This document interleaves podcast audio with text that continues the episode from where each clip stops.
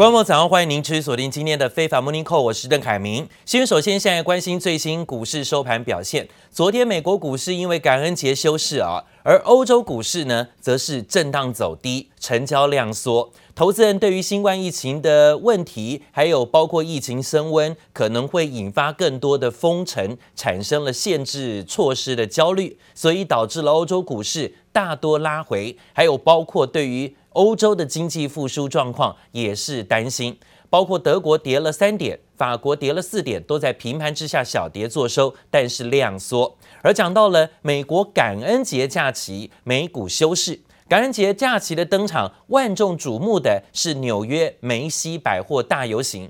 今天是顺利落幕了，尽管场面盛大热闹，但是为了防疫，却是在九十四年以来首度呢不开放现场观众参与，完全采用电视跟网络直播的方式。Ready, ready, five, four, three, two, one, let's have a parade! This uplifting scene marks the official opening of the holiday season. 巨大的气球飘在空中，熟悉的各式各样卡通角色都一一现身，陪伴民众度过这最特别的一次感恩节啊！而即将在白宫度过任内最后一次感恩节的美国总统川普，一早呢到了维吉尼亚州的自家高尔夫球场打小白球，预计呢稍晚就会回到白宫。而且呢，这次他说啊，他要留在白宫里来度过感恩节，因为呢，前几次啊，前几个几年的感恩节都不是在白宫度过，这次可能是他最后一次在白宫过感恩节，所以特别的珍惜。因为呢，再过三十多天，他可能就要卸任了。美国总统川普在感恩节前夕呢，宣布特赦前国家安全顾问弗林。弗林是川普的心腹啊，也就是呢通俄门当时的关键人物。川普呢更持续要为选举诉讼奋战，尽管呢宾州啊已经宣布拜登夺下了该州的选举人票，但是法院呢暂停州政府的认证选举结果，并且举行了听证会。川普的律师现身法院作证，指控宾州主党共和党监票员近距离监票。没有办法出席的川普是突然打电话到现场，带给支持者惊喜。但是呢，现在看起来啊，也是做最后的挣扎。目前呢，川普已经动用了所谓的特赦权，要特赦他的亲信，可能在他这一段时间当中遭遇到的一些司法调查。人气大减，及早退路，也替自己寻找退路吗？川普动用了特赦权，也让市场格外的关注。未来他卸任，可能要面对更多的法律诉讼，还有更多舞弊的调查问题。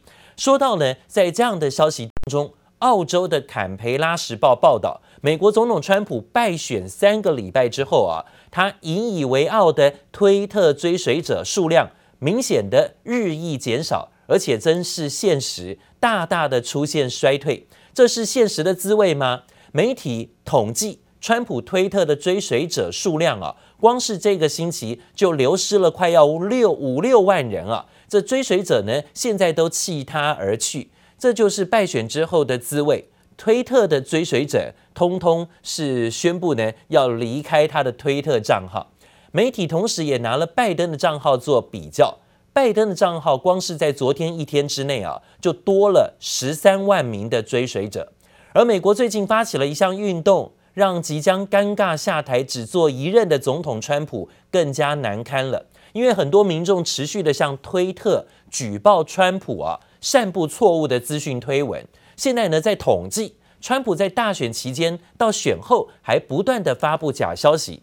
推特只好不断地对川普的推文呢、啊、贴上警告的标语，而华盛顿邮报呢更是指责川普总统说他是一个平均每天呢、会说五十次谎言的总统啊，这样的言论跟这样的定调，似乎让他在现在要即将卸任的所谓呃评论或是评价当中呢，是又记上了一笔尴尬的这个标题跟标语啊。平均每天会说谎五十次的总统，华盛顿邮报给了川普的定调。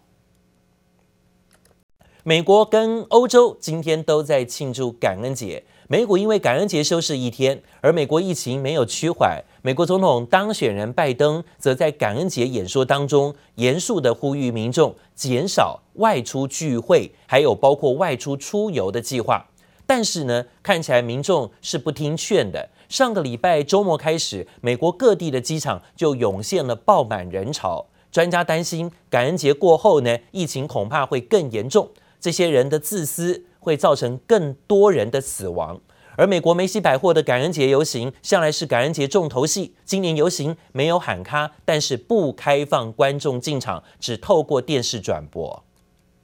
写着“梅西百货”字样的金色星星造型气球领军，美国最具代表性的感恩节庆祝活动——纽约的梅西百货感恩节大游行热闹登场。不过，今年受到疫情影响，游行阵仗缩水，而且只透过电视转播，不开放民众现场观赏。For the first time since 1945, the parade will be a TV-only event.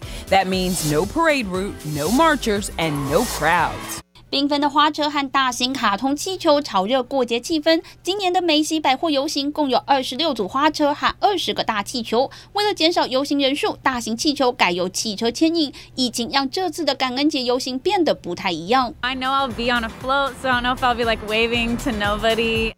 为了做好防疫，游行不得不做出应变措施。但是不少民众不愿意放弃感恩节传统，明知道有感染疫情的风险，还是想回家过节。美国地图上空密密麻麻的飞机，犹如蝗虫过境，让医师忍不住说重话。If we have Thanksgiving as business as usual, then you need to look long and hard at the people around the table, because you may not see some of them come Christmas time. This year we're asking Americans to forego so many of the traditions that we've long made this holiday.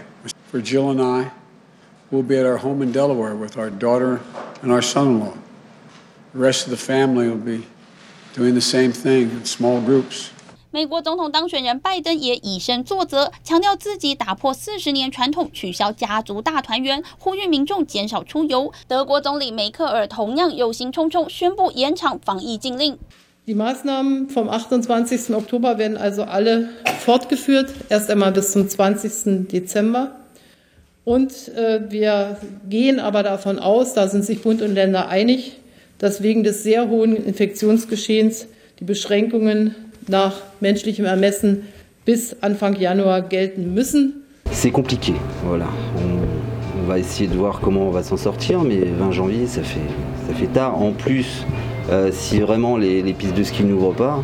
包括意大利、德国、法国等地的滑雪场，目前都因为疫情而关闭。德国更计划和欧洲各国协调，滑雪场关闭到耶诞节后。度假区业者今年的感恩节和耶诞节假期旺季，恐怕全部泡汤。记者王新文、杨启华综合报道。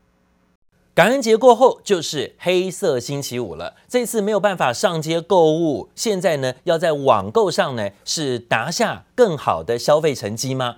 美国的消费购物季也揭开序幕，全美零售协会预估，今年购物季销售虽然至少增加个百分之三点六，网购的销售可能会暴增百分之二十。看准的就是宅经济的商机发挥。现在电商龙头亚马逊还增聘了两千名的员工，要准备备战黑色星期五。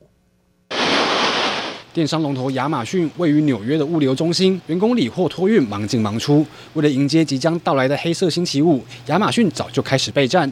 尽管面临疫情，业绩更加火爆，还逆势增聘员工。Amazon actually started Black Friday deals in October, and typically Black Friday and Cyber Monday are one of our busiest times.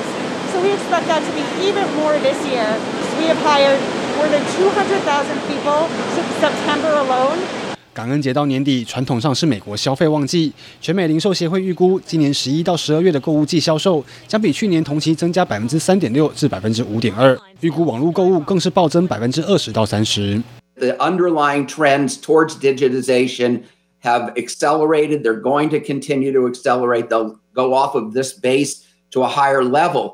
Uh, what I'm seeing is the consumer wants product anywhere, anytime that they want to get it, and what's convenient for them. Now they know. how to do curbside pickup? They're going to continue to want to do that. 疫情期间，消费方式改变，比价网站也跟着蓬勃发展。有网站能帮你找出产品最低价格的时间，还有应用程式能跨平台搜寻，发现产品有更低价格时，就会发讯息通知消费者。所有业者都摩拳擦掌。Walmart's advertised deals are dropping tonight at 7 p.m. Eastern. Kohl's bringing doorbusters online at 11 p.m. Eastern tonight, and Best Buy with new deals Thursday and Friday. 预估宅经济持续发威，迪士尼的串流平台 Disney Plus 也受惠，但迪士尼乐园却受到疫情严重冲击。迪士尼宣布扩大裁员，预计明年上半年裁撤三万两千人，比九月预估增加了四千人，主要就是因为客源不足，少了观光客，迪士尼乐园也失色。经济部杨启华综合报道。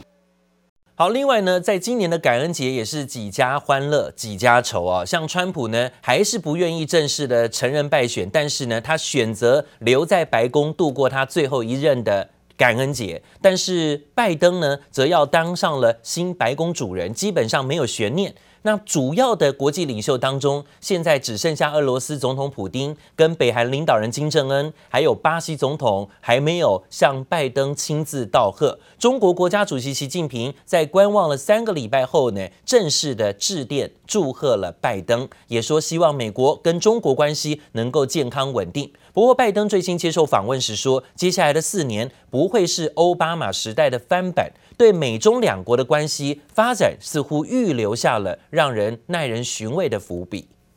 十一月二十五号，国家主席习近平致电约瑟夫·拜登，祝贺他当选美国总统。美国总统大选过了整整三个星期，中国国家主席习近平才终于致电美国总统当选人拜登，正式祝贺他当选。相较于四年前，习近平在美国大选隔天就喊川普道喜，这次明显慢了很多。习近平在贺电中指出，推动中美关系健康稳定发展，希望双方秉持不冲突、不对抗、相互尊重、合作共赢的精神，聚焦合作，管控分歧。中国政府观望了许久，才分阶段祝贺拜登当选。习近平在贺电中强调，希望中美关系健康稳定发展，被解读是中国对拜登新政府抱有期待。President, this President Trump has changed the landscape. It's become uh, America first, which meant America alone. We find ourselves in a position where our alliances are being frayed. This is not a third Obama term because there's we we face a totally different world. Than we faced in the Obama-Biden administration.